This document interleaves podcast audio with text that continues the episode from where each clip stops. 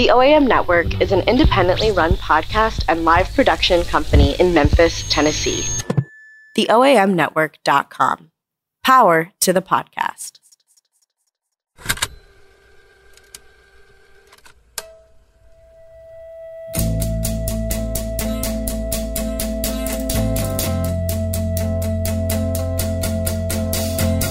Welcome to the Permanent Record. I'm Josh Spickler, Executive Director of Just City. We're a nonprofit criminal justice reform organization based in Memphis, Tennessee. The Permanent Record is a, our podcast about the criminal justice system and how we can work together to make it work better for everyone. You may not know Raymond Santana's name, but you know his story. He's one fifth of the group now known as the Exonerated Five, five young men from New York City who were wrongfully convicted of raping a woman in Central Park in 1989. Raymond and the others served between 6 and 13 years in prison before being fully exonerated in 2002 when another man confessed to the crime after being linked by DNA evidence. Raymond, Antron McCray, Kevin Richardson, Yusef Salaam, and Corey Wise are now telling their stories, and they're the subject of a recently released Netflix series, When They See Us. Raymond was in town for an appearance, and he graciously agreed to squeeze in a few minutes to chat with us before that event. Raymond, thanks so much for joining us. It's great to have you. Um, you and I were talking earlier, and um, you're two months older than I am. yeah, right. That's something. yeah. Um, and earlier this year, you posted a picture of yourself in your early teens, um, sitting on the edge of your bed in a University of Virginia hat. Yeah. Remember that picture? Yeah. I know I say this at the risk of kind of inserting myself into this, which I have absolutely no right to do, but I ha- had that hat. Oh yeah. It was the first Oh, hat wow. that my dad and I shared. like it's a navy blue hat. It's got uh, orange letters on it, and in big orange letters it says UVA.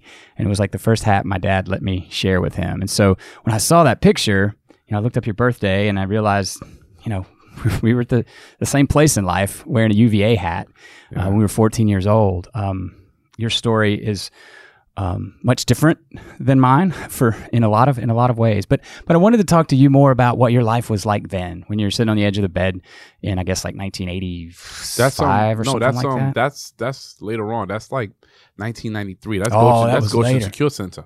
oh wow. Yeah. When it when it um when um when the system was more into rehabilitation Mhm. and not and not uh punishment. Okay. Right. We was able to wear our own clothes for a while, Oh, I see. and, and we was able to um have like we can go to wood uh work in um wood shop and make furniture and stuff like that. So it was a little different in the beginning.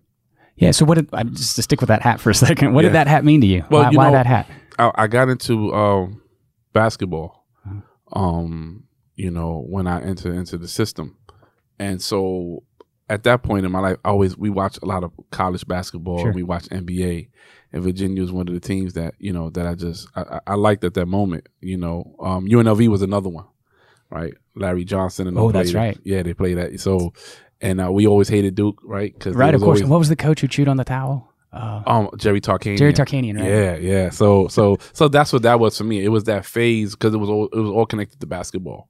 Yeah. Um, so that's where the hat came from. I was an Indiana fan at that time in my life. How do you, how does that sit with you? Uh, Bobby Knight, right? That's right. Yeah, yeah. Like Steve Alford. Yeah, I mean, Isiah Thomas came from there. So That's right. Yeah, I mean, he always had the incident of throwing the chair. Bobby Knight. did. Right, Bobby Yeah. Knight. Right, Yeah. he's one of those get in your face guys. Get in there, right? So it was good. It was good. It was good for basketball. That resonated with me back then. It does not resonate with me right now. before the system, before you got involved in the system, before that picture, well, tell us about your family, your childhood. What was Well, life like? I came from a middle class family. My dad um worked all his life at a hospital. Right, started out as a cook, and um he wound up getting uh he wound up having an accident at work, and um and they thought he was gonna sue the hospital, and he didn't. So he wound up um becoming a nurse's aide. Right back then, you didn't really have to have certificates and all that stuff that came later on. And so we came from a good family, middle class family, and and me being you know that young kid, it was just about living life, right? Not not having a care, having an option. This, I, you know, I, I never said I want to be a doctor or a lawyer, and I was a sketch artist. Right. So I loved to sketch all the time, and I loved to listen to hip hop music, and so it was just having that carefreeness of not having to have um restrictions. Yeah. Like Yeah. most boys your age. Yeah, right? fourteen year old, right? Like, don't even. What do you want to be? I don't know. I'll figure it out later. I got time. What was school like? Was it easy for you? Yeah, school was definitely. I mean, there was a struggle in the beginning. Um, but when you know when when you focus, it, it becomes easy, and and so school was easy for me, and I love to hang out because with the fellas at school because there was always jokes and a lot of girls around. so so you know, fourteen years old, yeah, you, know, you start liking them girls, and that became the motivation of how I started to dress much more better because the yeah. girls would take take take a look at it and say, right. "Oh, Raymond knows how to dress." And did you begin to be interested in fashion and clothing at that yes. time in your life? Yes, at that time in my life, yeah. My dad used to take me to stores and um, he would let me pick out the outfits and put them together, and then he would buy the same outfit but different colors. Oh, that's great! Right. So, so, and then later on, I would try to steal his stuff. Like, you ain't gonna wear it. Let me just wear it. Let me. like me stealing my dad's hat. Yeah, the same kind of thing. yeah. Probably different style, if I yeah, had to guess. What, what part of the city were you living in at that time? Harlem. Harlem. Yeah, I was on the east side of Harlem. Gotcha. Yeah.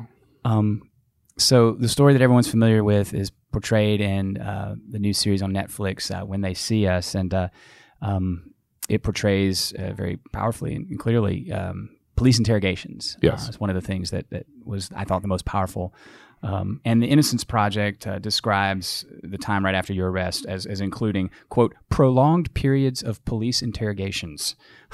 yeah. End quote. So, um, what's it like for a 14 year old boy to be in a room with police officers with the, when the stakes just couldn't possibly be higher than they are. That and, like? and not to understand what the stakes are. Right. Right. Not to understand, not to uh, to be in the unknown because because I've never been through this before, so this was new for me. Um, not to know what the outcome was going to be, not you know to know whether I not to know whether I was going to live or so you know I was going to die in a precinct. Because at this point, when it's new and these are towering figures, right? These are police officers, these are detectives, um, and so these are authority figures, and and and not really understanding what's going on and what's going to happen. So it becomes very frightening. Um, and and the line of questioning, you know, starts off very slow. And what do you do? Who was you with? And then as it goes on, it, intensifies. Right. And so you're talking as estimate that we was in those rooms for 15 to 30 hours, right? With no food, no drink, no water as a 14 year old kid. And so not understanding what was the process or what really was going on because you know they read the Miranda cards. But I'm mm-hmm. 14 years old. Right. I don't know who Miranda is. Yeah, exactly. You know, she's not some girl at my school, right? so I don't know. I'm not paying attention. And, and and you hear it, you have right to remain silent. But that stuff doesn't resonate with a 14 year old boy, right? Right. Um, nobody prepared me for this. So so the line of questioning becomes very intense as the time goes on, and because my grandmother was also in the room, she spoke she spoke very little English right? Oh. She knew English curse words, right? She cursed you out of English. Don't use those. yeah, we don't use. Precinct, yeah, right? yeah, yeah. No, and so, but she couldn't carry conversation. Right. So every time, you know, they talked to me, they had to translate to her, and I guess that became too much. It was too much of a process. So, um, they wanted taken out the room, right? And as as they started to take out the room, is when they started to work on me. And yeah. so I ultimately I fall victim to the good cop bad cop yeah, scenario, yeah. the and, stuff that you see on Law and Order and CSI nowadays. And you remember very vividly. It sounds like oh yeah, grandmother would leave the room. Oh yeah, the pressure would turn, and that's where it would start.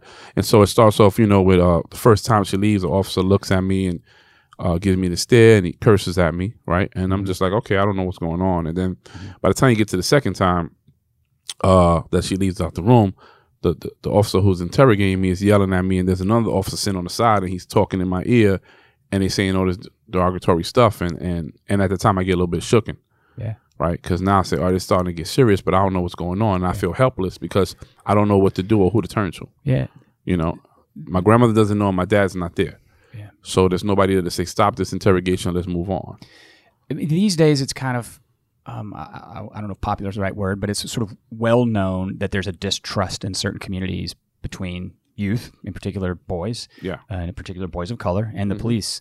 Um, I wonder if back then, growing up in the you know the late '80s, early '90s in in Harlem, was there the same distrust? What was your experience with police prior to that, and how were you taught to to? I never, I them? never had no real experience with the police back then, and I wasn't taught. Like my dad and my uncles never taught me to stay away from them. Yeah. You know, it was it was never that. It was never they never said, "Hey, the police are not your friends. Don't talk right, to them." Right. So there was a trust there. There was that there, might I, not exist with a kid your age in Harlem right now. Exactly. Right. I believe there was. You know, um, and so you know, I mean, I remember, you know, police just walking the beat. You know, tell us get off the corner. Hey, you know, go down the block, stuff like that. What are you still doing out here? It's late. Yeah. Right. But it was never nothing like this. Right. So you know, and nobody ever prepared me for it. I don't know if this is a fair question, but I'm gonna ask it anyway. But if you were a a white teenage boy brought in to the station on serious charges uh, in the same time and place, how do you think you would have been treated? Um, I think that you have to look at the whole dynamic, right? I think my dad, you know, he had a tenth grade education, right? Worked his whole life, you know, at the same job, forty four years, right? So even his experience was limited, right? So I think that also, you know, that was another way too, like with him because he didn't know, he never had no real dealings with the law, he never had no run-ins, so he's the authority figure that's supposed to stop the whole thing, but he Yeah. didn't know what to do, Yeah. right? And I think that when you look at that and you change the dynamic, if I was a white kid, right, and my dad, you know, graduated from college, Yeah. right, it'll be totally different. Yeah. You have a chance, I'm sure, these days to talk to uh, to talk to teenagers, teenage boys uh, about police interactions. What do you tell them? I tell them at the end of the day, it's it's um, you know, I always pose a question to people in the room, and I say, you know, for those of us who drive, you know, if you ever get pulled over by police, you have two fears. I mean, sorry, you have two feelings, two emotions, and it's either you get upset or you're paranoid, and it's all due to experience, right? What you hear that the police do, and you never had an interaction, you get a little paranoid because you don't know what to expect, Mhm. and if you have been through it, then you get a little upset. Um, and I tell them at the end of the day, you don't have to be aggressive, right? I use, I mean, I've been pulled over several times in my car. Yeah. And the first thing I do is I bring laughter, uh, and it works. I mean, I I mean, you pull me over and I know I'm speeding. That ID's already out the window. Yep. Like we don't got to talk about it. I know what I was doing. I was guilty, and that's what happens. The officer starts to laugh, and he says, "Well, I clocked you at you know, sixty-five and forty-five. Yeah, officer. Why are you doing it? Well, I got this new car. You can see it looks fast. It I want to test it out." Yeah. And he and he says, "Okay, your ID checks out. I'll give you a warning. It works Right. So sort of disarm them before the before it automatic escalates. because it's all about taking the aggression out. If you start to become hostile, then they have they and we have to also remember that police have a right if they feel that their life is in jeopardy to kill you. Right. That's Right. automatic. So you you can't you know you can't sit there and say, well, you can't do that. If he feels that he's threatened, he can. So take that out of the equation. Yeah. Eliminate the aggression. Yeah. You um you told talked a minute ago about uh, a period of of uh, rehabilitative, um, I guess, detention when Yeah. when that picture was taken, um, and how you were sort of in this transitional kind of phase. Um, so, eh, but you weren't exonerated until 02, weren't Yeah. fully exonerated in 2000, until 2002. So there was a period of time when you were in that transition, and then when you were out. Um, and I wonder what were your biggest challenges in that period of time when you had this serious conviction on your record. Um, you know, when I when I first get released from from Goshen Secure Center, I come out with an associate's degree, Mhm. right? And I say, oh, I got the keys. I can become better. I could do so. I could be more productive. But and then I I also walked into these new set of rules that I didn't know exist, right? And so for me, Like what? there was a seven o'clock curfew, Oh, right? okay. Um, I had to register as a sex offender, right? Had to attend sex offender meetings, Mhm. right? And um, and then there was these eyes on me everywhere I went because I was the first person that was released out of the jogger case, out of the other guys. Right. So everybody had these eyes on me, right? How is he gonna do? Like you got to keep your eyes on him. What is he up to? Will he do it again? Right? Right. Like there was all these eyes that was on me, so I literally had to walk on eggshells. Yeah. You Did know? you go back to your neighborhood, back to your home? Yes, I did. I moved back to Harlem at the time, and and and then I had this this these characteristics that came back with me from prison that I didn't know exist. You know, because here I was seven years in a system that had indoctrinated me and Yeah. put these these these uh these these uh these uh uh, uh these characteristics that you know I didn't know Like habits, almost. like habits. Yeah, exactly. And and I mean I stood in my room because my room was the size of a cell, so I would stay there all day Wow. right? I mean, I, I- I showered with my boxes on, right? And so it, it isn't until I, I come across, I start to think about that stuff later on. I'm like, all right, how do I change this behavior? So that was stuff that was new for me that I didn't know, and um, and so ultimately, I didn't know how to function in society. Right. I was institutionalized. They did not do their job. Yeah, yeah. I was institutionalized, and nobody ever sat me down and said, "This is how you transition." Right. There was no halfway houses, no uh, no work release for us, for the five of us. Yeah. We didn't get those benefits. And so in those years, it was about, it was about seven years, maybe? About seven years. Were you able to work at all? Um, no, what, what, well, I did seven years, and then when I came home, um, I couldn't. Oh, that was transitional. So Yeah, all that, was- seven yeah. of those So, years. So when I filled out these applications, Right. you know, and it was like, well, you have a conviction. Yeah, all right. There's no job. Hmm. And then if somebody said, well, what's your conviction? Rape charge. There's no job. Mhm. And if ultimately somebody said, well, I know you, I can look. You know, what was the conviction of? The Central Park jogger case. See you later. There's no Mhm. job. So that was it. Is there at all a time in that period of your life where you can remember being happy and content? And if so, ha- what was that, and how did you get to that place? Um, I mean, there's periods of that. You know, just uh, when you, you know, after seven years, I can eat a, a, a order of chicken wings and fried rice from the Chinese spot, right? Stuff happy. like yeah, I mean, Right. small stuff. You start to start looking at the small stuff that you missed out on all those years, and you appreciate those things. You know, I used to um take these long walks, and sometimes guys would see me go, "Where, where you be walking to?" right, and I would just be walking because in prison you you do what's called spinning the yard, and you just walk in a circular motion. But now I'm free, and I could take these long walks. So I would walk sometimes from my house to 86th Street. I live on 117th Street. Well, good long 80 walk, long walk right? Because you could, because you could. So it was things like that that you find those joys. right? You know, um, At what age did you go to a, an adult prison facility? Uh, New York's age was younger. 21. Than I. Oh, not at until 21, you get you get transferred. So I see. so I, I wound up going to an adult facility. Um, I wound up going to Franklin Correction. I'm sorry, I went to Downstate Correction, which is the processing center. Um, I stood there three months, and then I get released. Mm-hmm. And then when I go back to prison, when I go back to prison, because I go back on a parole violation, they send me to Comstock, which is Great Meadow Correctional Facility. That's Mm-hmm. How long- max- that's how long did you prison? I spent 20 months there. Oh wow. Yeah, totally different. So before it was uh, a chicken wing order from the local restaurant and maybe a long walk. What makes you happy and content now?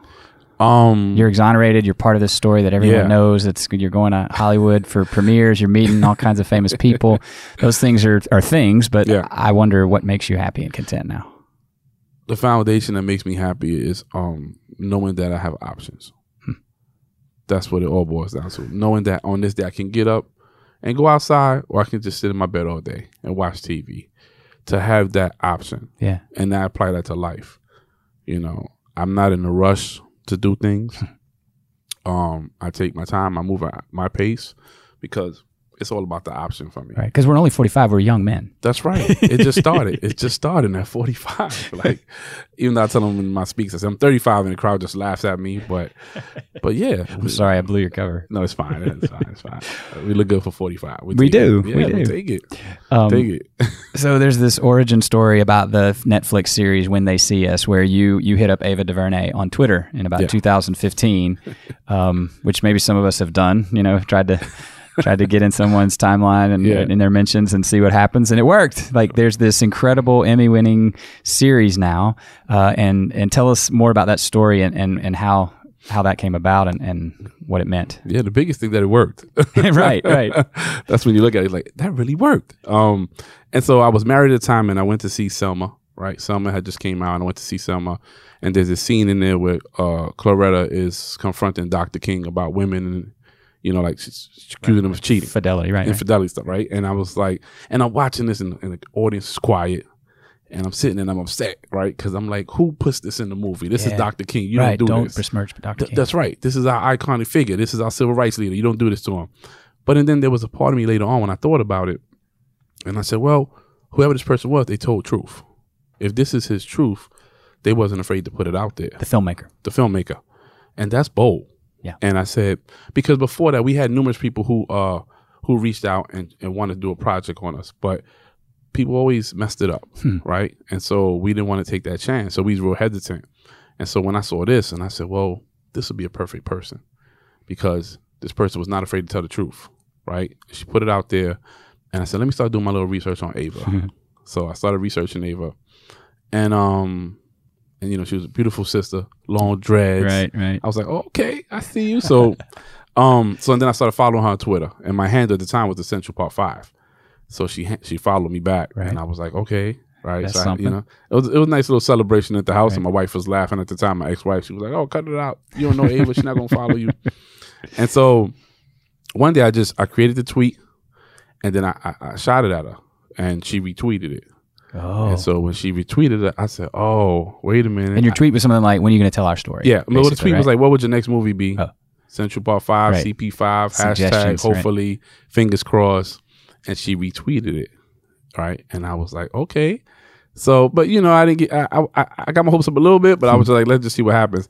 And then maybe after that month or so, she DM'd me, right? So she she slid into my DM and um, she said, um, "Hey, you know, nobody has the rights to your story," and I was like, "Nah, we waiting on you." All right, Good And answer. so that was a great answer, right? And then um, and then she said, "Well, I'll be in New York in a couple of months. Can we sit down and have dinner?" And I said, "Yeah, this is it. Like, once I get at this table, I'm shooting all my shots." That's right. and and and that's what happened. So afterwards, um, we have dinner. We talk for about two hours, and right before you know she's getting ready to go, she says, "Well, can I meet the rest of the guys?" And I said, "Oh yeah, this is it. This is it." Yeah. Because all I had to do was call the guys and say, "Look, I'm working on this. I need you to be here. Come meet Ava." And the next time was that she came. She met uh, Kevin and Yusef, Right. and then she wound up meeting Corey, and then she went down to Atlanta to meet Antron, and um, rest was history. And the re- yeah, yeah. yeah. Um, so tell so and and you can see that on Netflix right now when Mhm. they see us. See it right now on Netflix. Incredible, incredible uh, series. But tell us about you now. Tell us about Park Madison, New York City, and and where, how you are today. All right, so I created the line um around 2015.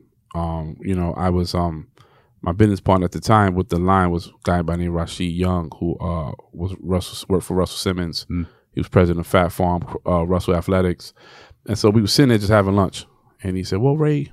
What do you want to do? Like you just won the settlement. You can go travel the world, live your life, drink my, you know, sip on some drinks. And I said, no, I'm not. I'm not done. Like Yeah. there's this thing that I lost, you know, as a 14 year old kid, you know, and I want to try to create that. I want to recapture that. And he was like, So what's that? And I said, T shirts. and he looked at me like, T shirts? Yeah. You, you really want to do that? And I said, Yeah.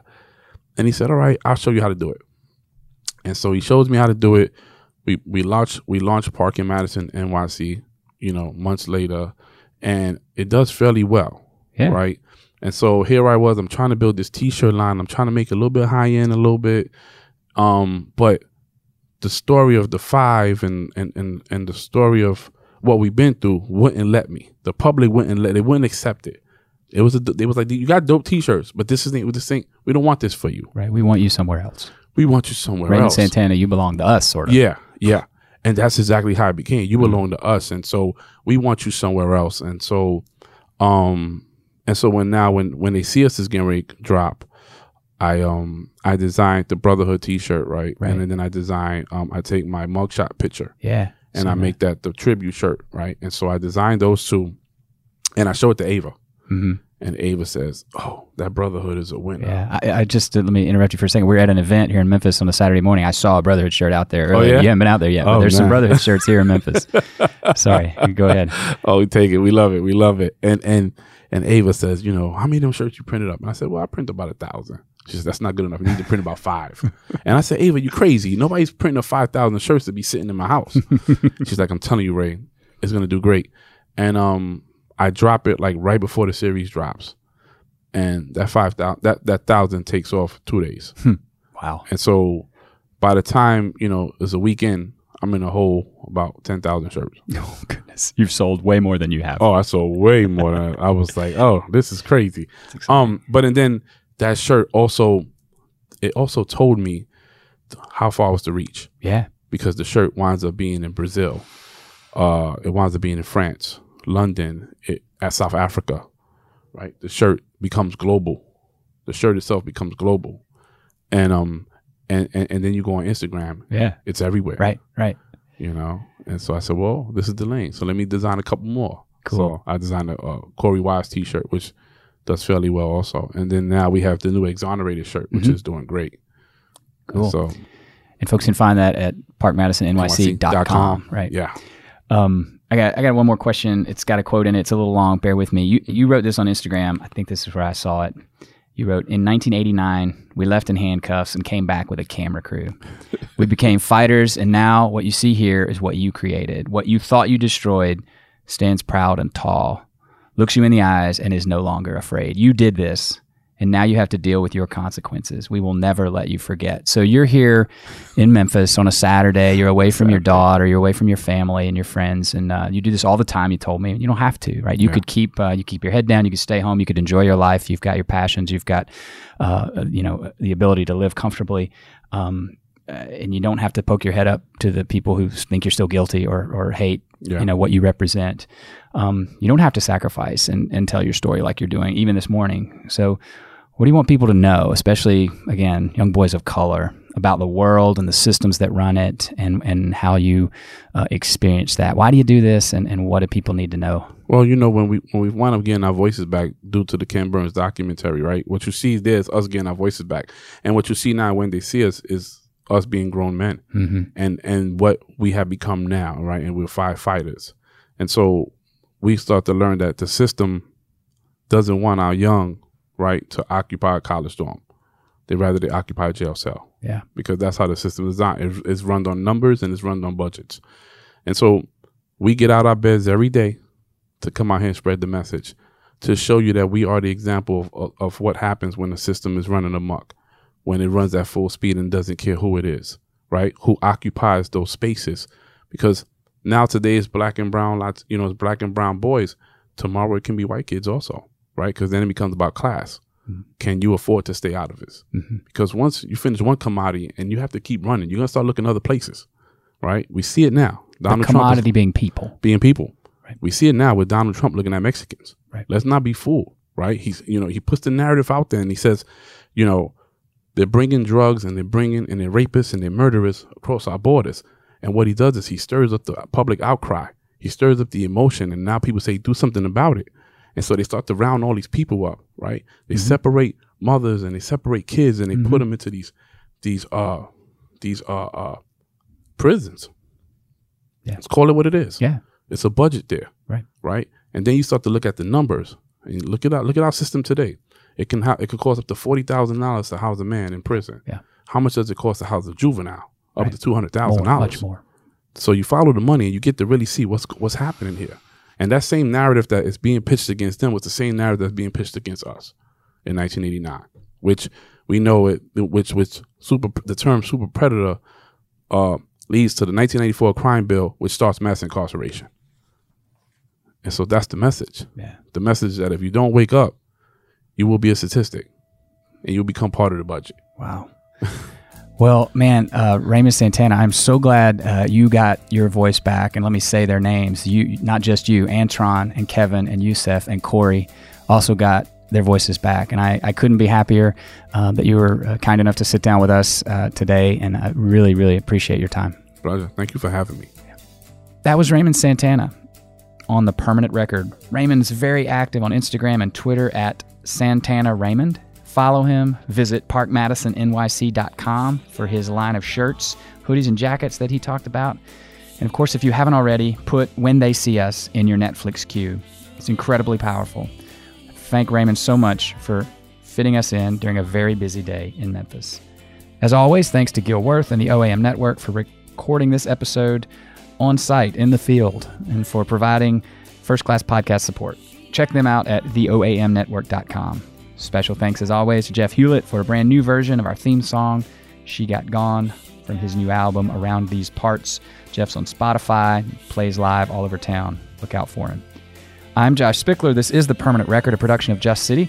Learn more about our work at justcity.org. Follow us on Facebook and Twitter at JustCity901. The Permanent Record is on Apple Podcasts, Stitcher, wherever you get your podcasts. Give us a rating, leave us a review, help us build our audience. We'd really appreciate it. In a Just City, we listen and we speak up. Our thanks to you for doing both.